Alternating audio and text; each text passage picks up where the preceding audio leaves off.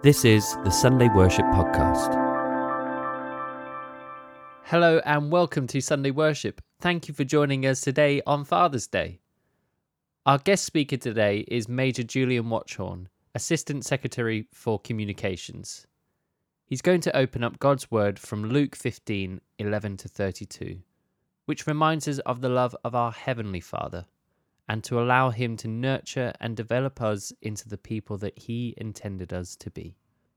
Come, sing praises to God, rejoice in His presence, for He is our God, a Father to the fatherless, and the defender of all who need protection, the one in whom the lonely find a home and the prisoner finds release. Bless the Lord, the God of our salvation, who sustains and strengthens us day after day. This is Luke 15, verses 11 to 32, the parable of the lost son. Jesus continued, There was a man who had two sons. The younger one said to his father, Father, give me my share of the estate. So he divided his property between them. Not long after that, the younger son got together all he had, set off for a distant country, and there squandered his wealth in wild living. After he had spent everything, there was a severe famine in that whole country, and he began to be in need. So he went and hired out to a citizen of that country who sent him to his fields to feed pigs. He longed to fill his stomach with the pods that the pigs were eating, but no one gave him anything. When he came to his senses, he said, How many of my father's hired servants have food to spare, and here I am starving to death? I will set out and go back to my father and say to him, Father, I have sinned against heaven and against you. I am no longer worthy to be called your son. Make me like one of your hired servants. So he got up and went to his father. But while he was still a long way off, his father saw him and was filled with compassion for him. He ran to his son, threw his arms around him, and kissed him. The son said to him, Father, I have sinned against heaven and against you. I am no longer worthy to be called your son. But the father said to his servants, Quick, bring the best robe and put it on him. Put a ring on his finger and sandals on his feet. Bring the fattened calf and kill it. Let's have a feast and celebrate. For this son of mine was dead and is alive again. He was lost and is found. So they began to celebrate. Meanwhile, the older son was in the field. When he came near the house, he heard music and dancing. So he called one of the servants and asked him what was going on. Your brother has come, he replied, and your father has killed the fattened calf because he has him back safe and sound. The older brother became angry and refused to go in. So his father went out and pleaded with him. But he answered his father, Look, all these years I've been slaving for you and never disobeyed your orders. Yet you never gave me a young goat so I could celebrate with my friends. But when this son of yours, who has squandered your property with prostitutes, comes home, you kill the fattened calf for him. My son, the father said, you are always with me, and everything I have is yours. But we had to celebrate and be glad, because this brother of yours was dead and is alive again. He was lost and is found. Good morning. I'm the very proud father of two adult children. My youngest, my daughter, Hannah, recently got married. And of course, I had the privilege and responsibility of giving the father of the bride speech. Anyone who's shared that experience will understand the weight of responsibility. To say enough to convey your love, but not so much as to embarrass them completely. A parent is blessed with knowing more than your child would want everyone to know and knowing what to share and what not to is key to a good speech. I'd like to think I think I pulled it off, and my daughter certainly seemed happy with what I had to say. Our Bible passage this morning is most often referred to as the parable of the prodigal son. But I would venture to suggest that it should in fact be called the parable of the loving father those of you that have the privilege of being parents will know that one of the most difficult things to deal with is that of allowing your children to learn through their mistakes. it would be so much easier for you, and in the short term for them, if you just told them what to do and prevented them from making bad decisions. When they're small, you can let them learn their lesson. Don't touch, for example. And then be there to offer them comfort because it hurt when they inevitably do.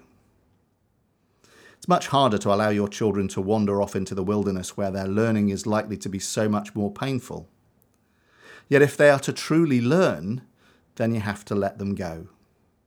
But not before demonstrating just how much they are loved so that they can find their way home when they're ready to.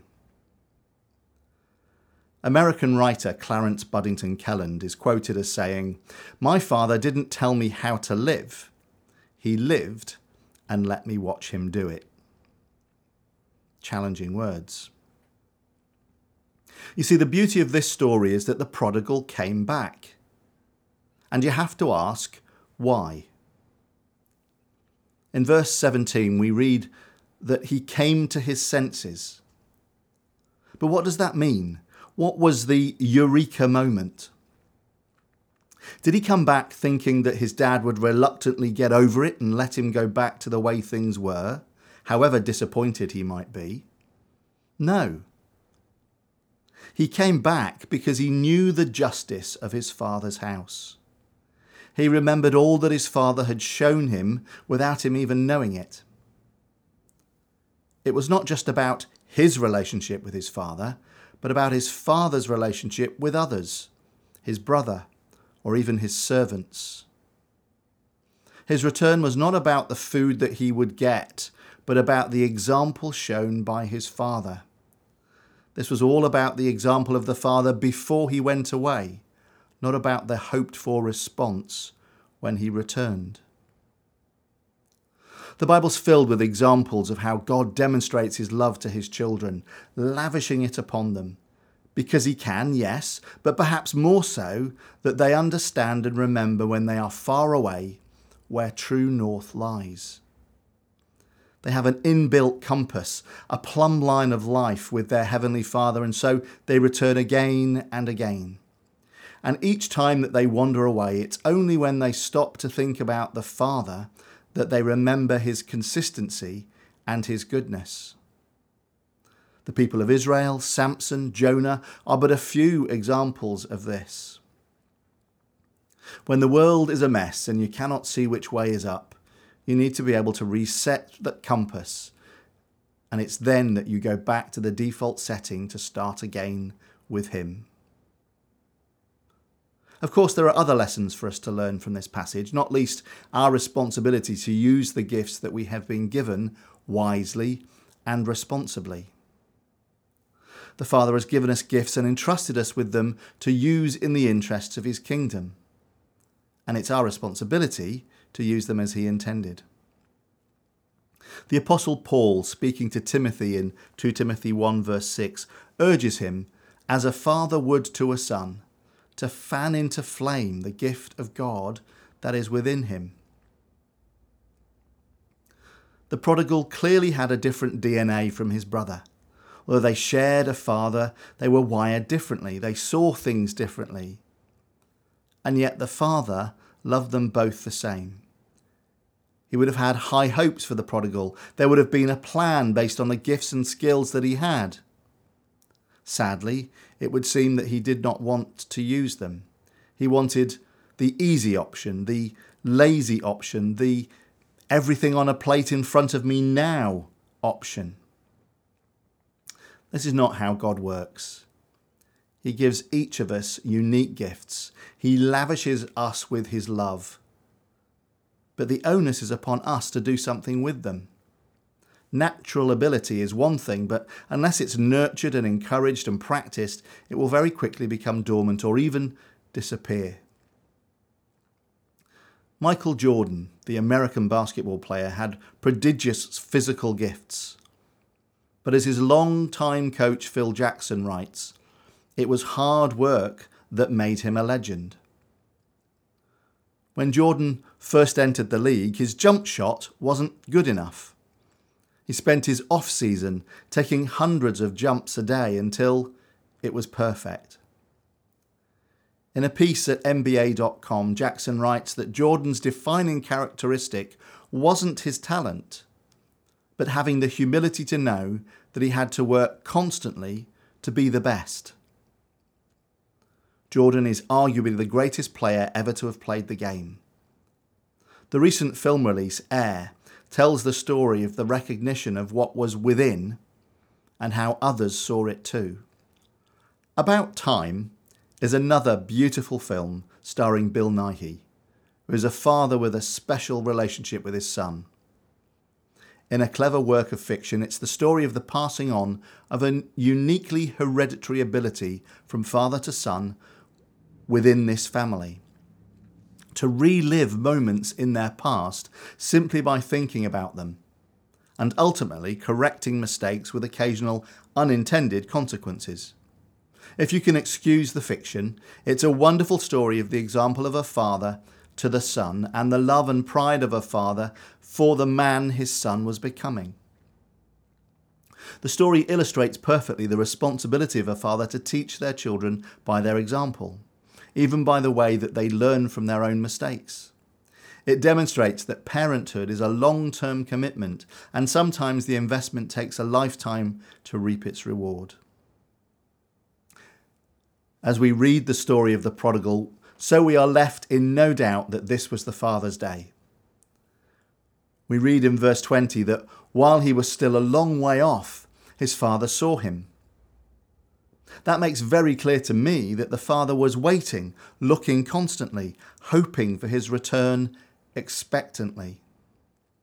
This was the day that he had waited patiently for, hoped for, prayed for, the day when all that he had invested in, his example, his teaching, was rewarded, the return of his precious child. He didn't love because he had to, or even as an investment for his own well being. He loved simply because he could. And that love was felt and seen by the Son. And when his perspective eventually changed, when he came to his senses and he was able to see clearly again, he saw what was true and what was pure and what was lovely and noble and right and admirable, as Philippians 4, verse 8 reminds us. And he returned to it. Of course, not everyone has the privilege of good parents and good role models. For some, those relationships were or are very challenging or painful. For some, those relationships do not exist. However, whatever your circumstance, this story is about celebrating our Heavenly Father, whom we all share, whose example is true and pure and constant, unchanging, no matter what the context or how far we may have wandered away from Him. What is your experience of your Heavenly Father? Do you recall that feeling of love? Do you remember that experience in your past? Or is his love for you and his faithfulness to you as he waits for your return news to you? If you are a prodigal, your heavenly Father stands and waits for your return. Whether you've been gone for five minutes or 50 years, his position is constant his love is an everlasting love, unchanging. Perhaps you're hesitant to return because you've not used your gifts wisely, squandering them carelessly, cast aside as uninteresting or irrelevant to what you would choose to do. Perhaps they lay dormant, unused as you've chosen to focus on the things that have pleased you rather than on the things that please Him. Perhaps you're concerned that he would not be so receptive to you, or you feel that you don't deserve such a loving response. Your Heavenly Father loves you as you are. He sees through the sin and the shame and the guilt and the past and loves the you He first created, the you He made and that still lives within you, however deep down you might have hidden it. It's my prayer that we might each respond to the love of our Heavenly Father, to allow Him to nurture and develop us into the people that He intended us to be. If you're responding to that love, if with each new day you seek to explore more of the you He wants you to be, then may God continue to bless you today as you go deeper and deeper in your knowledge and experience of that love. But if you have not experienced that love or have found yourself detached and distant, then I urge you to return and to receive your inheritance, to allow your Heavenly Father to lavish upon you the love which He has held for you whilst you've been away. As you consider your response, we're going to listen to some music that reminds us that we have a Father who will never leave us and to whose open arms we may return in his eternal love. And if God's speaking to you, then accept that love and respond just where you are.